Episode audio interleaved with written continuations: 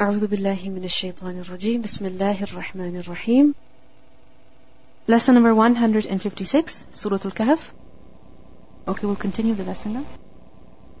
On the other hand, إِنَّ الَّذِينَ آمَنُوا Indeed, those people who have believed وَعَمِلُوا الصَّالِحَاتِ And they have also done righteous deeds.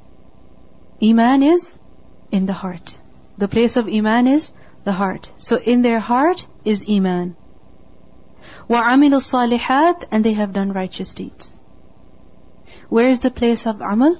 It's the Jawarih, limbs, including the heart. So in their heart is Iman, and as a result of that Iman, they also perform righteous deeds. But remember the condition of righteous deeds? Two conditions. That first of all, with sincerity, only for the sake of Allah. Because a person who does something for other than Allah, that is not acceptable from him. And secondly, that it should be in accordance with the Sharia of Allah subhanahu wa ta'ala, with the laws that Allah has given. We learn from a hadith that the Prophet ﷺ said that Allah subhanahu wa ta'ala says, I am the most independent of those whom they ascribe as partners to me. And whoever does an action associating partners with me, I leave aside him and his shirk. A person who does work, who does something while associating partners with me, while doing it for the sake of others, to get their pleasure, to show off, to get their approval, then what happens? Allah leaves such a person and He also leaves his action. He does not give him any reward whatsoever. So, amilu salihat, two conditions. In accordance with Sharia and also exclusively for the sake of Allah.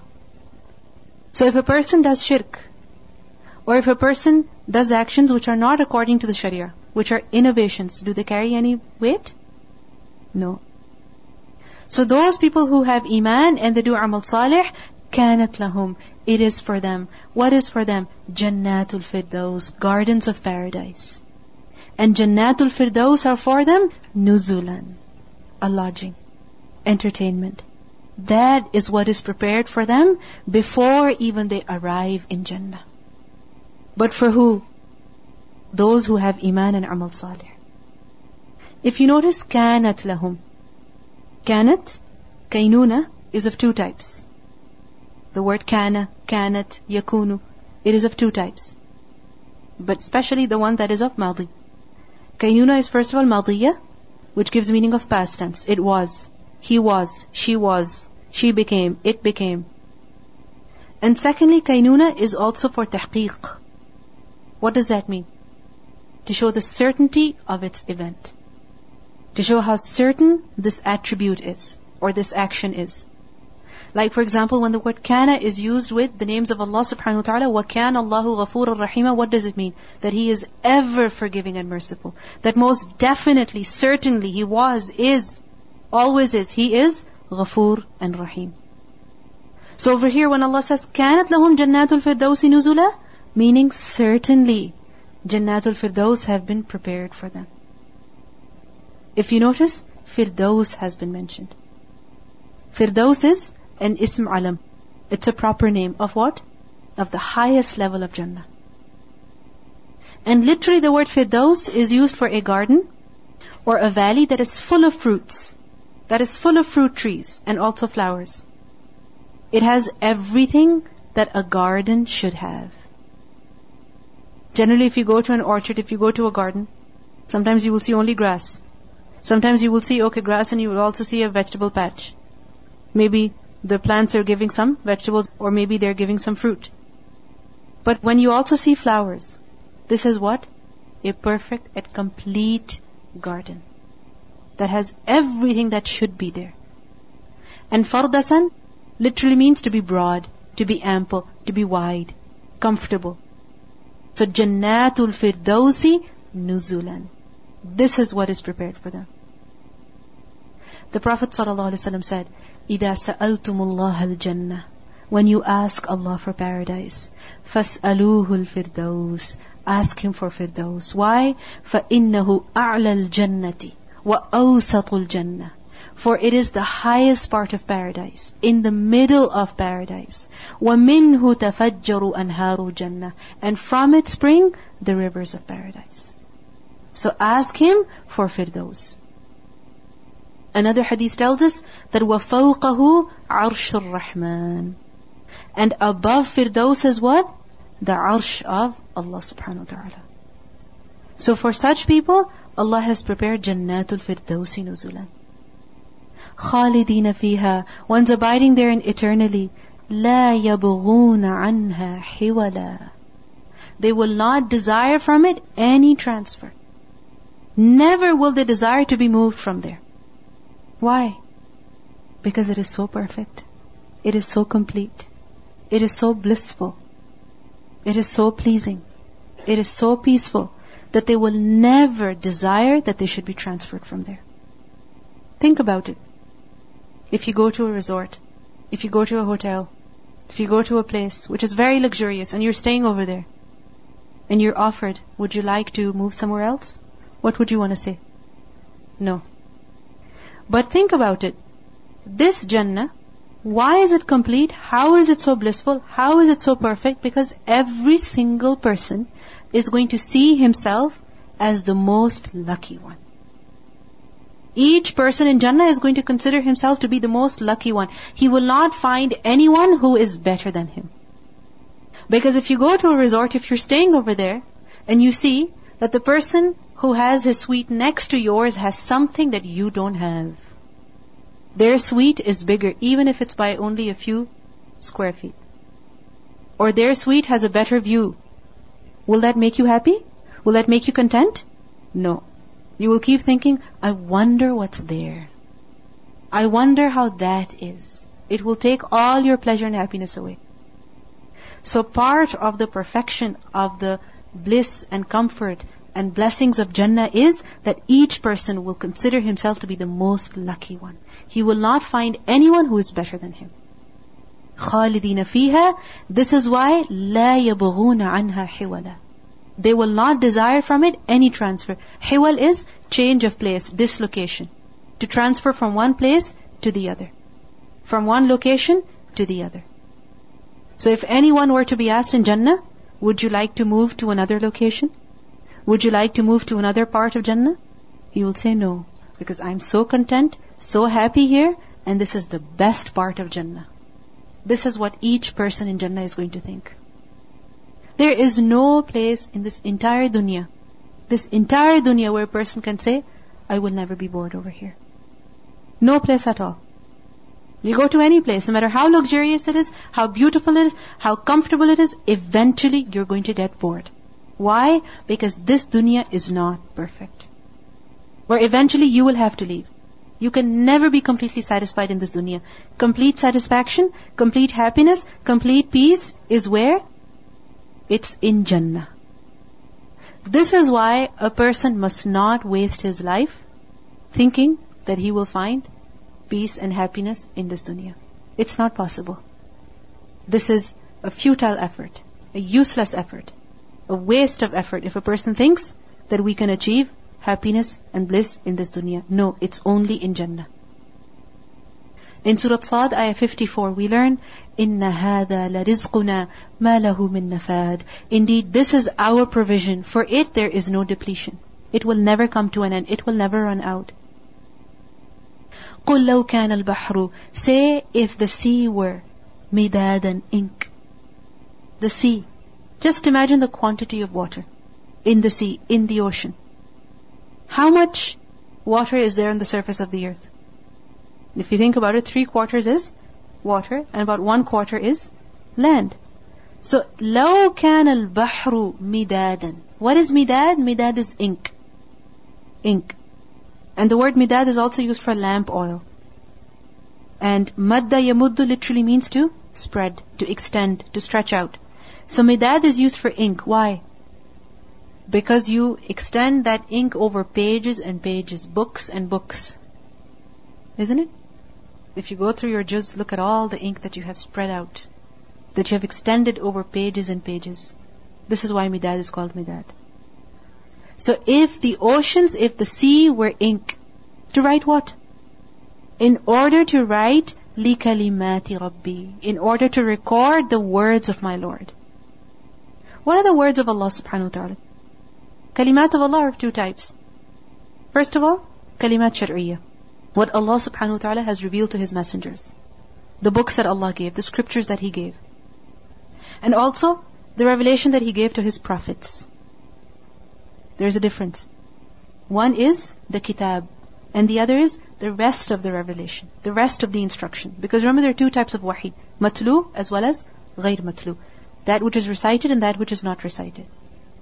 So whatever words that Allah inspired to His messengers, to His prophets, the kalamullah, the books of Allah, and for us, what is it today?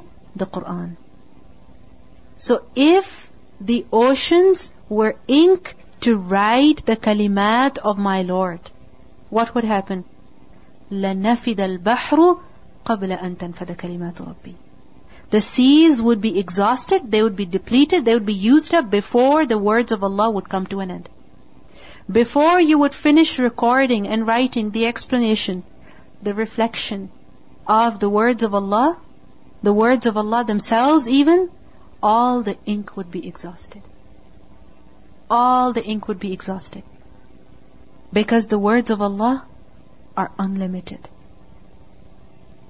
Just the Quran, if you look at it, you can never fully encompass it. No matter how much you write about the Quran, no matter how much you reflect over the Quran, no matter how many lessons you try to extract from the Quran, if you try writing all of them, you will never be able to stop. Never. Therefore, a person can never think that I have studied the Quran once, I have the explanation in front of me, I have the lessons in front of me, and that is sufficient. No. Each time you open an ayah, each time you open the Quran, you will learn more things. You will learn more lessons. You will gain more understanding. Because the words of Allah, you cannot limit them to a word count. You cannot limit them to a word count. You cannot confine them. They're unlimited the understanding, the reflection, it's unlimited. And remember that Al-Khadr, what did he say to Musa a.s.? That my knowledge and your knowledge, in comparison to Allah's knowledge, is like what the bird has taken out of the sea. This is all our knowledge. And the rest is the knowledge of Allah subhanahu wa ta'ala. So imagine if the knowledge of Allah, if the words of Allah that He inspired to His prophets and messengers, if they were to be written, it would be impossible to fully encompass them. Secondly, the kalimat of Allah also include the kawni kalimat. What Allah subhanahu wa ta'ala has created by His kalima kun. And so many things Allah has created by His kalima kun Be, and it becomes. It happens. It begins to grow. The process of creation begins. It starts. For example, for every single human being, he has a DNA code. Right? And if that is recorded, if the DNA code of every single person is written, would it be possible? لَنَّفِدَ الْبَحْرُ قَبْلَ أَن تَنْفَدَ كَلِمَاتُ رَبِّي All the seas would be exhausted. Similarly, the rest of the creation that Allah has created, if they were to be recorded, if you were to list and number each and every animal and describe it completely and fully, would you be able to do it? You would not be able to do it. And the kalimat of Allah has also been understood as His knowledge and also His ajaib, the marvels, the wonders of His creation. His wisdom, His power, His praise, if you were to describe that, if you were to write that, if you were to record that, لَنَفِدَ الْبَحْرُ قَبْلَ أَن تَنْفَدَ كَلِمَاتُ رَبِّي وَلَوْ جِئْنَا And even if we came, بِمِثْلِهِ with its like, مَدَدًا as a supplement. Even if the equivalent of the bahr is brought as a supplement to the ink. Even if you were to have double the amount of that ink, still you would not be able to write and fully record the kalimat of Allah subhanahu wa ta'ala.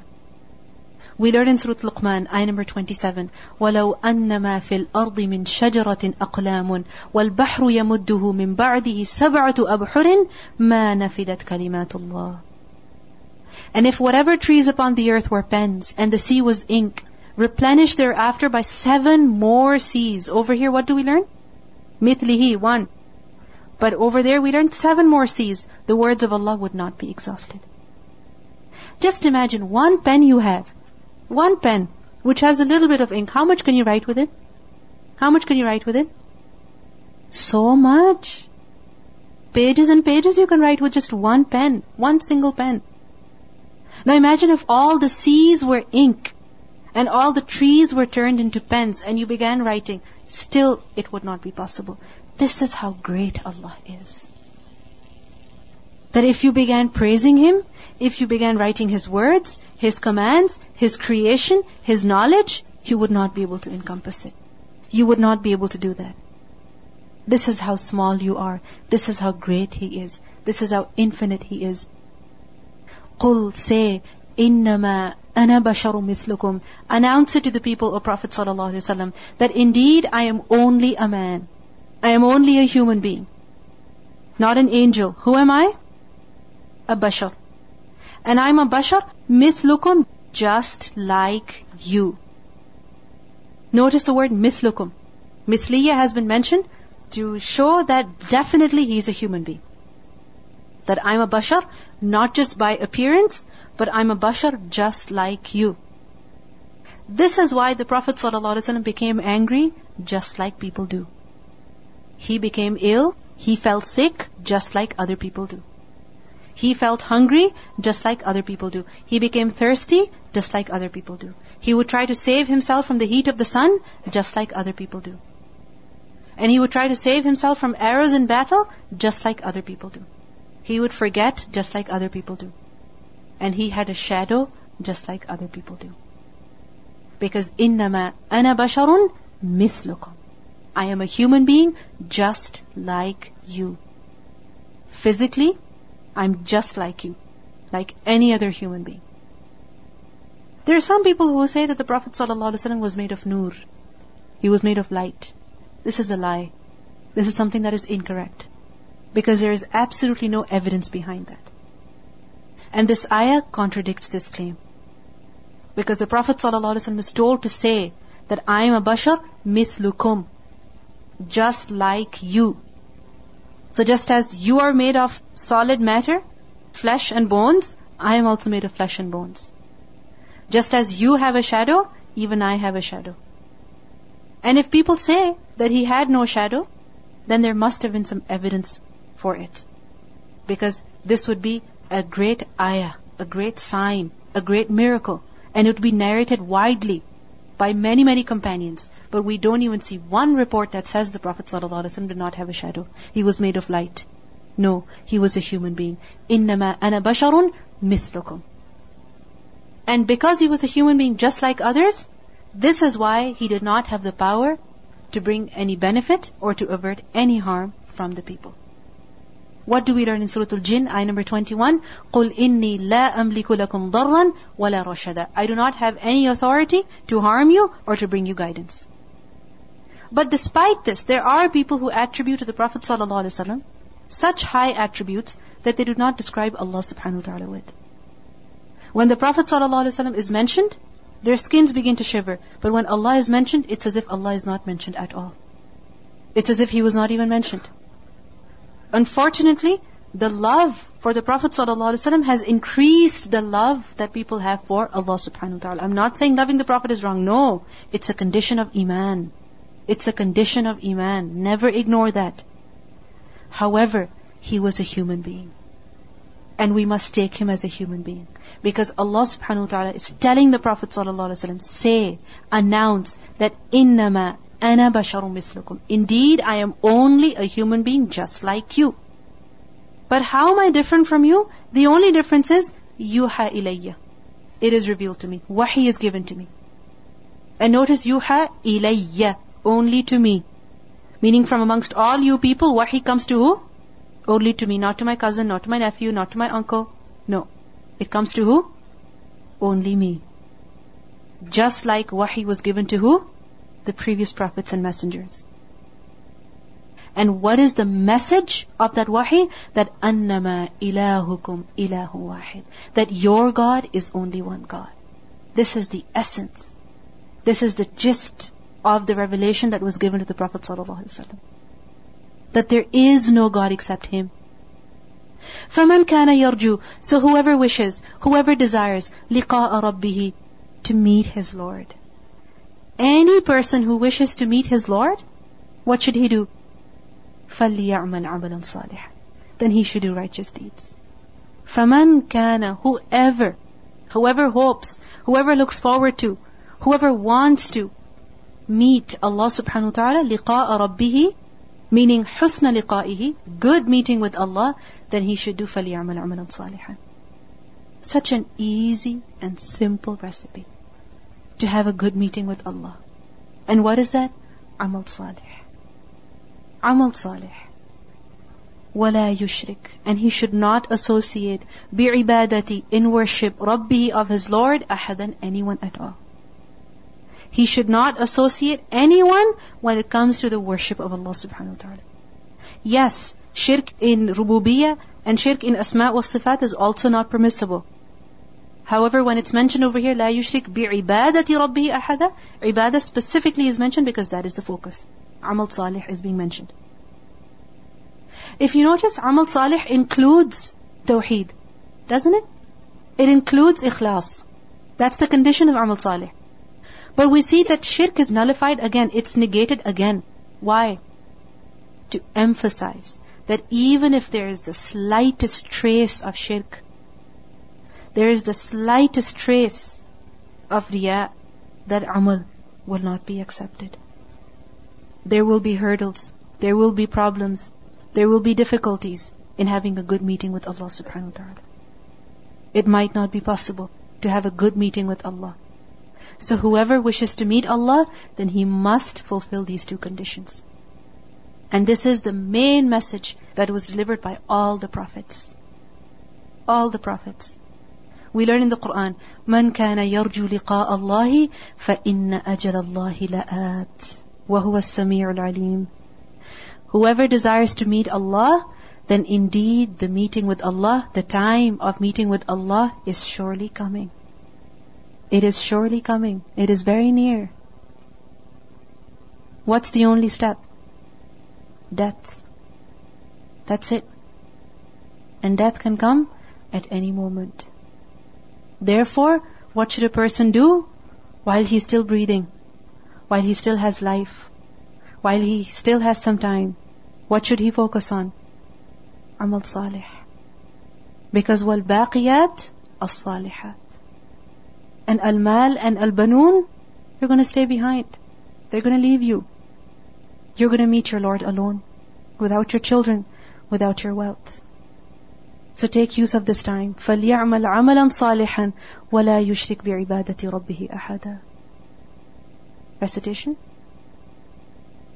إن الذين آمنوا وعملوا الصالحات كانت لهم جنات الفردوس نزلا خالدين فيها لا يبغون عنها حولا قل لو كان البحر مدادا لكلمات ربي لنفد البحر قبل أن تنفد كلمات ربي لنفد البحر قبل أن تنفد كلمات ربي ولو جئنا بمثله مددا قل إنما بشر مثلكم يوحى إلي أنما إلهكم إله واحد فمن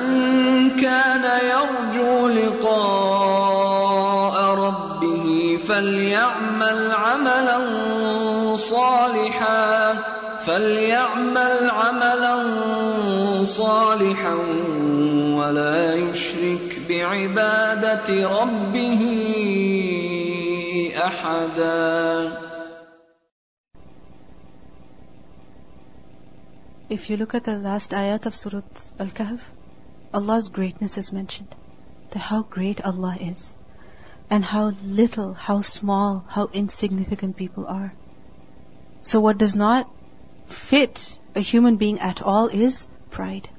And what he needs to do throughout his life is self-evaluation. Because, you see, one is that a person aims for this dunya, but this dunya is nothing. And the other is that a person aims to meet his Lord, who's the greatest, Al-A'la. And then he will be successful. Then he will have achieved something. Now just a quick summary of Surah Al-Kahf. Surah Al-Kahf, the Prophet ﷺ said about it, that whoever memorizes 10 ayat from the beginning of Surah Al-Kahf, and according to another narration, the last 10 ayat, which are at the end of Surah Al-Kahf, will be protected from the fitna of Dajjal. The fitna of Dajjal, what is it? The Prophet ﷺ said, between the creation of Adam and the arrival of the hour, there is no fitna that is greater than the Dajjal. It's the greatest trial, it's the greatest difficulty that humanity will ever face, will ever come across. The fitna of Dajjal. As you know that Dajjal is a person. He is a human being. And he is alive today, as we learn from several ahadith. Inshallah, there is a book by Umar al-Ashqar, The Minor Resurrection. There's a whole chapter on Dajjal. I encourage that you read it. And it shows to us that the Dajjal is actually a person. Many people say it's not a person, it's actually, you know, a system, it's, it's like a system that has been set by some people. That is the Dajjal. No, the Dajjal is actually a person. And in this book is a lot of detail. You can also find it in another book, which is the Book of the End. It's by Darus Salam. In that also you will find a lot of detail with regards to the Dajjal. And what is the test of the Dajjal? What will he do? When he will come out, he will be a great test to the faith of people, to the iman of people. That he will claim to be God, and he will show certain things, he will say certain things, he will do certain things, which will cause people to believe in him which will cause people to completely leave their faith. Which is why the Prophet ﷺ said, Whoever hears of the Dajjal, then let him keep away from him. For by Allah, a man will come to him thinking himself to be a believer, then he will follow him because of the doubts that he stirs up. So this is the greatest fitna. And when he will come, there will be a lot of people who will begin to follow him on being influenced by him. And he will go through the entire world, the entire earth very quickly. Every city, every population he is going to enter. And people are going to become influenced by him, except for which two cities? Medina and Makkah. He will not be able to enter those cities. We learn from a hadith that the Dajjal will not leave any part of the earth without entering it and prevailing over it. He will rule over it. He will be the ruler. Apart from Makkah and Medina. He will not approach any of their gates, but he will be met by angels with unsheathed swords. We also see the Prophet ﷺ said that I am the most knowledgeable about the Dajjal, about what the Dajjal will have with him. He will have two rivers. One will appear to be white water, and another will appear to be a raging fire. If anyone is put to that test, then let him go to the one which he thinks is fire. Then let him close his eyes, tilt his head, and drink from it, for it is cool water. So he will deceive people. He will deceive people. We learn from another hadith that the Prophet ﷺ said, part of his fitna will be that he will say to a Bedouin, Do you think that if I resurrect your father and your mother for you, you will bear witness that I am your Lord? The Bedouin will say, Yes. Then a shaitan will appear to him in the form of his father and mother, and he will say, My son, follow him, for he is your Lord. We also learn that the Dajjal will come to the people and he will call them and they will believe in him and respond to him. He will command the sky to send down rain and it will do so. He will command the earth to bring forth its vegetation and it will do so. In the evening their livestock will come back to them with their humps high, their udders full of milk and their flanks stretched. Then he will come to some of the people and call them, but they will reject what he says. He will leave them and they will suffer drought and have nothing left of their wealth. He will pass through the wasteland and say to it, Bring forth your treasure, and its treasure will follow him like a swarm of bees. So this is going to be his test. That he will have a lot of power, a lot of influence, a lot of authority, even over the earth. That rain and growth and plantation is going to be in his control. And because of that, people are going to think that he is God, that he is the Lord, and they're going to believe in him and follow him. We also learned that Muslim has narrated in a hadith from Abu Sa'id al-Khudri with the wording that the Dajjal will emerge and a man from among the believers will set out to confront him. He will be met by the guards of the Dajjal who will ask him, where are you going? And he will say, I am going to this man who has emerged, meaning the Dajjal. They will say to him, do you not believe in our Lord? Meaning, do you not believe in the Dajjal? He will say, we know our Lord full well. Meaning, we know who Allah is and we believe in Him. So they will say, kill him. Then one of them will say to another, Didn't he forbid us to kill anyone without consulting him? So they will take him to the Dajjal. And when the believer sees him, he will say, O people, this is the Dajjal of whom the Messenger of Allah spoke. The Dajjal will give orders that he be laid on his stomach. That man be laid on his stomach, that believer. And then he will say, Take him and beat him. He will be beaten severely on his back and stomach. Then he will say, Do you not believe in me? The believer will say, You are the false Messiah. Then the Dajjal will issue orders that he be split with a saw from the parting in his hair to between his legs. Then the Dajjal will walk between the two pieces of his body. And then he will say to him, Get up. And the man will stand up, the one who had been killed. And then he will say to him, Do you believe in me? He will say, I am only more certain about you that you are the Dajjal. He will say, O people, he will not be able to kill anyone after me. The Dajjal will seize him to kill him but a shield of copper will be placed between his neck and collarbone, and he will not be able to do anything to him. He will take him by his hands and legs and cast him aside, and the people will think that he has thrown him into the fire, but he will be thrown into paradise. The Prophet ﷺ said he will be the greatest martyr in the sight of the Lord of the worlds. And there's a report by Tamim ad-Dari in which we learn that once a group of people they traveled over the sea. And because of the waves, because of the storms, their boat, it got lost in the sea. And they ended up on an island. And when they got there, they actually met the Dajjal over there. And this is a hadith that is reported in Muslim. As I mentioned earlier as well, the Dajjal is a human being, which this hadith proves. And he is alive today. And only the command of Allah subhanahu wa ta'ala is being awaited for the Dajjal to come forth. Dajjal will come and soon after, Isa a.s. will kill him. He will destroy him. We learn that Isa a.s. he will go to kill Dajjal and as soon as Isa a.s. will come close to Dajjal, the Dajjal will begin to melt just like salt melts in water. But then Isa a.s. is going to go and kill him. So Dajjal, his fitna is one of the greatest fitna that human beings will face. Because it's the fitna of Iman. It's the great test of Iman. People's Iman is going to be tested. Today, we see that people, because of science, they lose their faith. Because of some discoveries, they lose their faith. Because of what the scientists have said, people begin to doubt the Quran. Now just imagine the Dajjal is doing things, saying things, showing things. How quickly people are going to lose their faith. So what did the Prophet ﷺ say? That whoever memorizes the ten ayat, it's not difficult. It's not difficult, my dear. Ten ayat only. He will be saved from the fitna of Dajjal. Only ten ayat. And there's another dua in which the Prophet ﷺ taught us, Allahumma inni a'udhu bika من عذاب القبر وأعوذ بك من عذاب جهنم وأعوذ بك من فتنة المسيح الدجال. Make this dua. The Prophet ﷺ would make this dua before saying the salam. Regularly. And we should also make this habit of making this dua. Very simple two ways of being protected from the fitna of the Dajjal. Memorize these ayat, recite them regularly, and also make the dua from Allah subhanahu wa ta'ala. Now, the question is, how does a surah protect a person from the fitna of the Dajjal? We see there four stories that are mentioned in the surah. The first is of Ashabul Kahf. And what does that story demonstrate to us? The trial of faith, the test of faith. When a person becomes a believer, he is definitely tested. And what's the solution to that? Good company.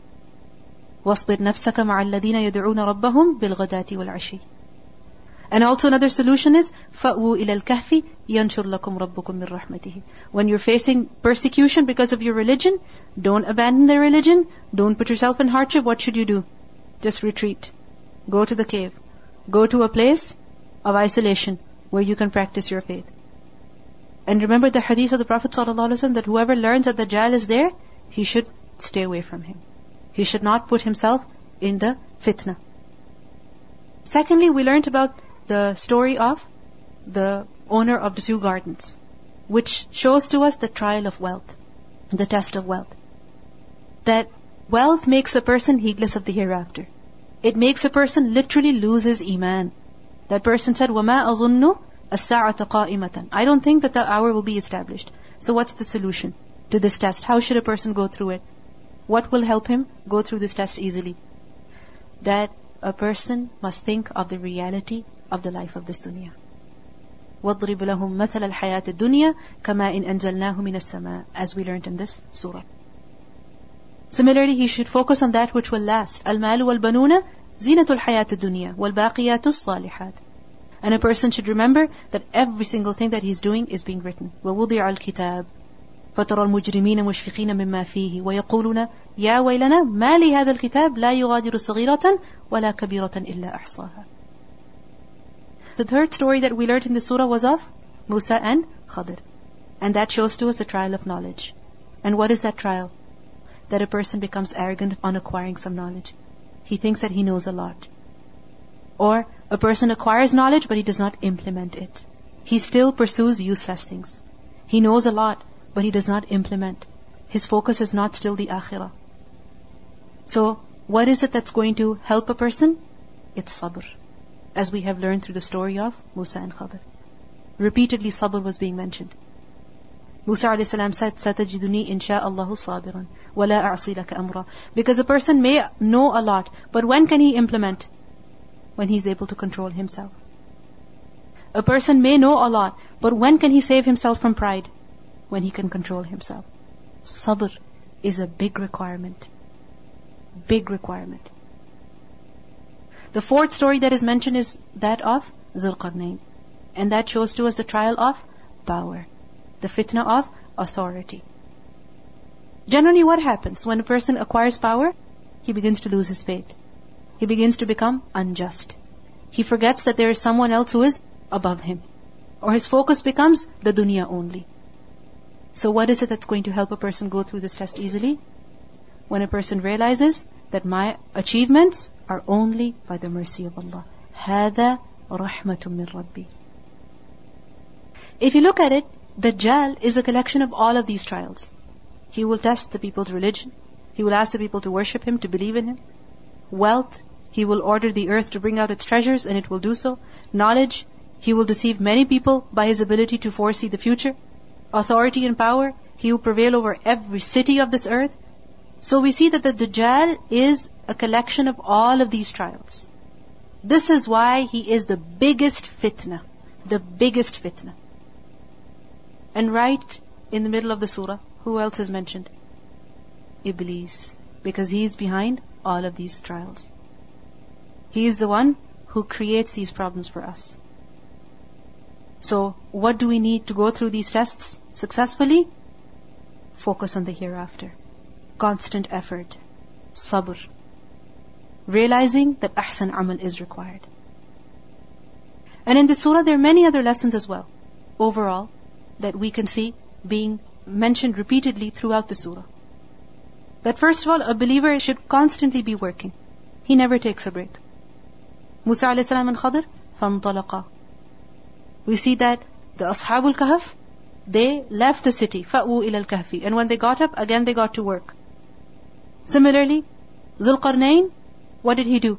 أَتْبَعَ سَبَبًا So the believer is constantly working. This is why we have been told to recite the surah every Friday, because generally Friday is what? A weekend, the beginning of a weekend. But don't think just because it's a weekend you don't need to do anything. No. Begin your weekend with the recitation of the Quran. Another theme that is repeatedly mentioned in the surah is the belief in the unseen. As we can see, evident from all of these stories. Ashabul Kahf, how is it possible they slept for so long? How many were they in number? How long exactly they stayed? Allah subhanahu wa ta'ala knows. We believe whatever Allah is saying. Musa and Khadir, how did Khadir know? Allah gave him that knowledge. Right? Zulqarnain, how did he build that wall? Where are the Ya'juj and Ma'juj? Dajjal, when will he come? This is all part of the ghaib. But this concept is being reinforced again and again through every story. that whatever your Lord is telling you, believe in it. And for you, khair is in that. Then another theme that we see constantly throughout this surah is of Amr bil Ma'ruf and Nahi al Munkar We see that the Ashabul Kahf, what did they do?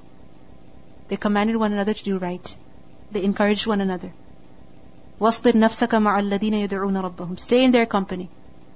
Similarly, we see the story of the owner of the two gardens. His companion was constantly advising him.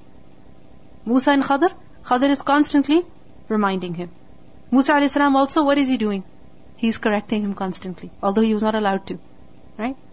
So we see constantly Amr bil Ma'ruf wa Nahi al Munkar.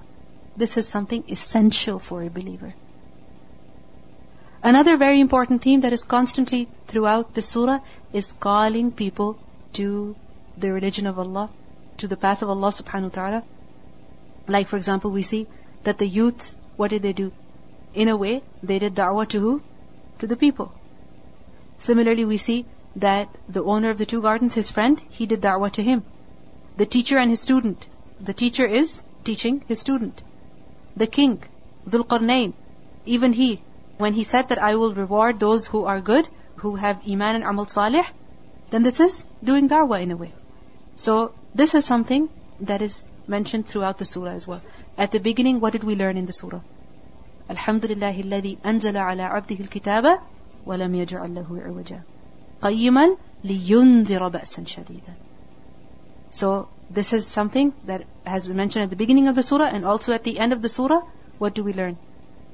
About the message that all of the prophets conveyed. Which is أنما إلهكم إله واحد so these are some of the lessons that we should reflect upon in the surah. Every Friday when you recite the surah, reflect upon these themes, reflect upon these lessons. Never recite the surah just to complete the recitation. That's not the only objective. The objective is that we should gain some nur. There should be some light, some guidance, some rectitude that we obtain from reciting and reflecting upon the surah. So keep these themes in mind when you reflect upon the surah, when you recite it. Recitation.